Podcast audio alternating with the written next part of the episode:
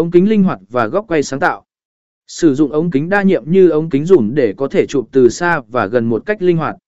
Khám phá các góc quay sáng tạo để tạo ra những hình ảnh và video độc đáo, thu hút sự chú ý của khán giả.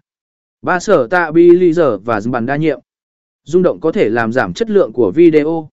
Sử dụng sở tạ giờ hoặc bản đa nhiệm để giữ cho camera ổn định trong quá trình di chuyển, giúp bạn ghi lại các cảnh quay mượt mà và chuyên nghiệp.